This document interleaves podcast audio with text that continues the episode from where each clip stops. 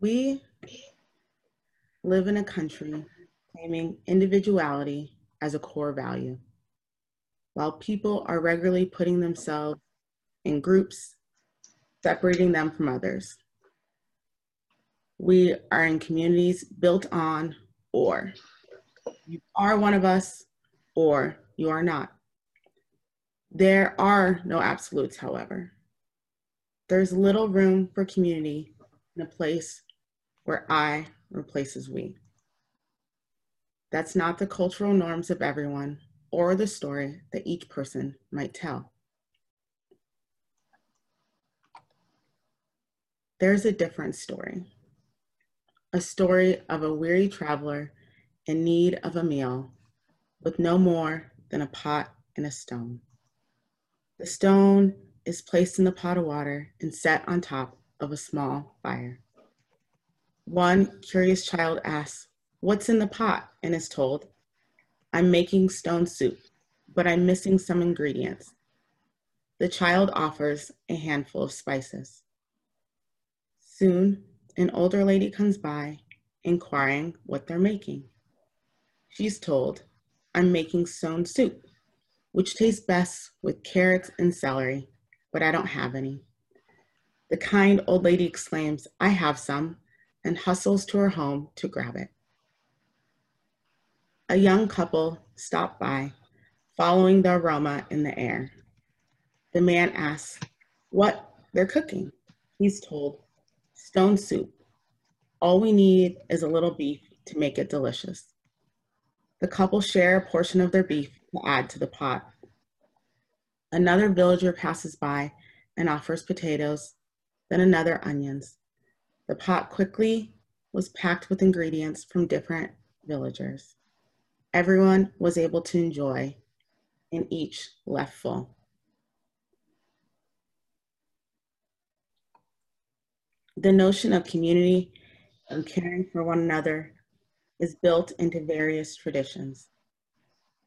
The spirit plate is most commonly practiced by Indigenous people but the rituals found in African American heritage in the Vietnamese community and other Asian cultures as well.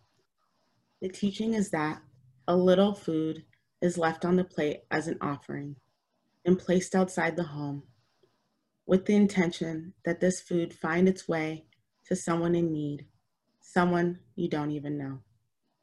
It is a prayer that the essence of that food will go to the places where there isn't enough food or water. Bites of food are left on the plate for the spirit, the ancestors, those who've passed to the other side, be it recent or a distant relative. It honors our ancestors, a way of acknowledging that our lives, our strengths, our possibilities are in many ways due to the labors, the love, and the sacrifices of those who've come before us. Our struggles are not new, and our pains are not new pains. Someone before us has walked part of our road already, and they understand and they can help. The battles we fight are not new. Decolonization has gone on since the beginning. People have not been allowed to build the families on their own terms. Incarceration has become the norm, especially here in America. But being in cages came long before there was ever a prison. People have hoped to live lives free from violence in safe communities. Others have fought for racial justice, to have an environment that is not filled with toxins, to have their gender identity supported by those around them, for things to be built with accessibility in mind so that everyone can enter the spaces. Everyone, be they foreign born or not. We can find solace in the words of John Lewis. Do not get lost in a sea of despair. Be hopeful. Be optimistic. Our struggle is not the struggle of a day, a week, a month, or a year. It is the struggle of a lifetime.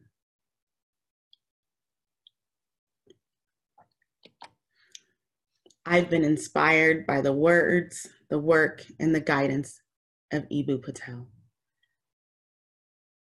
I mentioned once before the importance of authenticity. He encourages us to embrace this notion as well. He teaches we need not check our identities at the door, but we need to be aware of how various views and positions affect our engagement in any particular situation. He started a group called the Interfaith Youth Core, recognizing that too often people from various religious and faith traditions don't get the opportunity to truly know each other. He looked at the overwhelming problem of religious extremists and said, This is something we can address through personal connections, through relationships, through remembering that youth really can be the change that we're looking to see. Faith and our identity as a Christian may be challenged, and it's not embraced the same way by all who claim the title. Eboo provided descriptions of the way with which one engages in their identity as a person of faith. There are people who build barriers.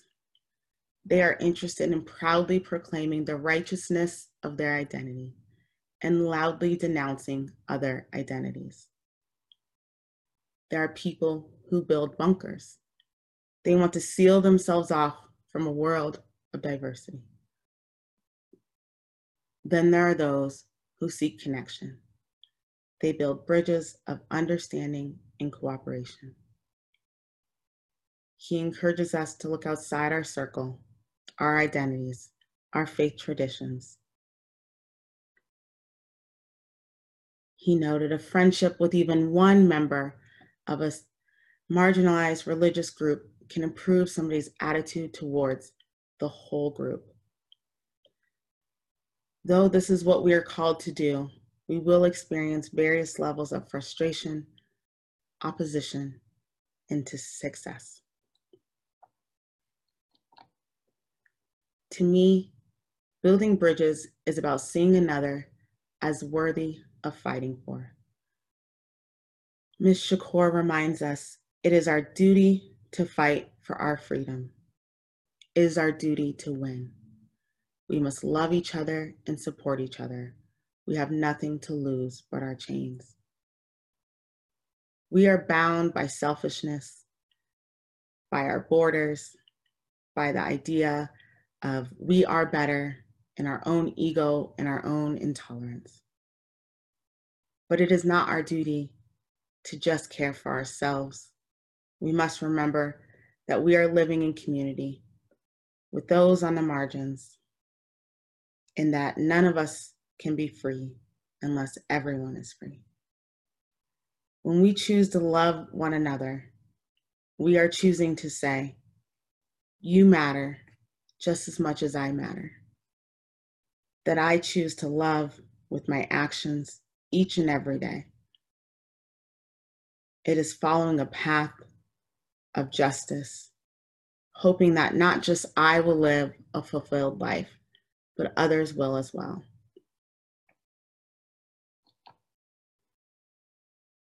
I can't say what the future may hold, but I can share with you my vision.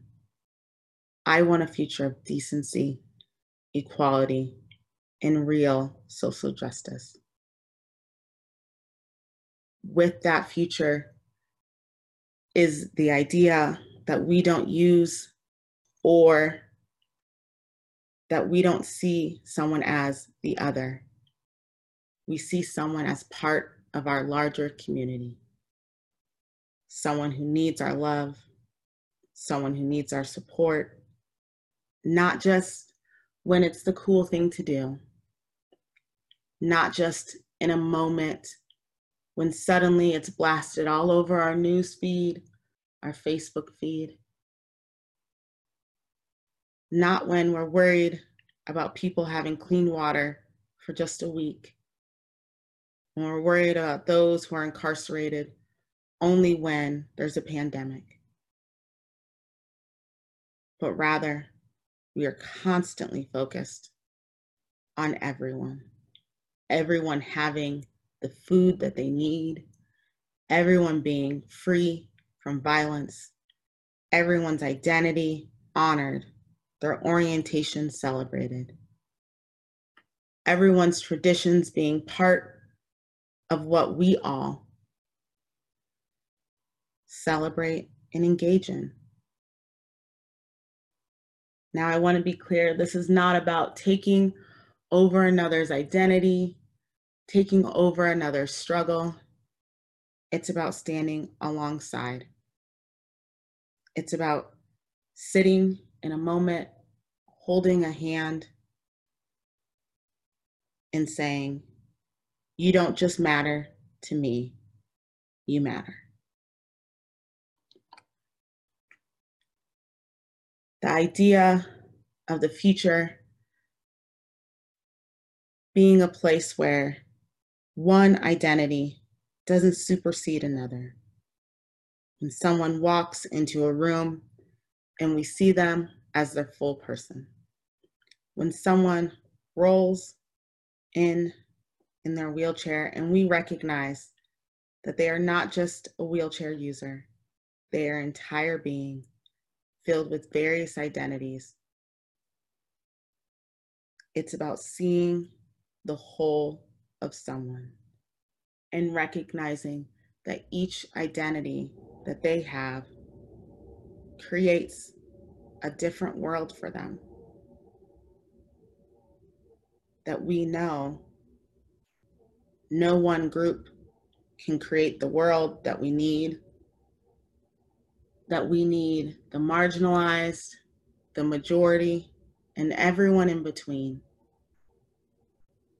to take part, to be seen.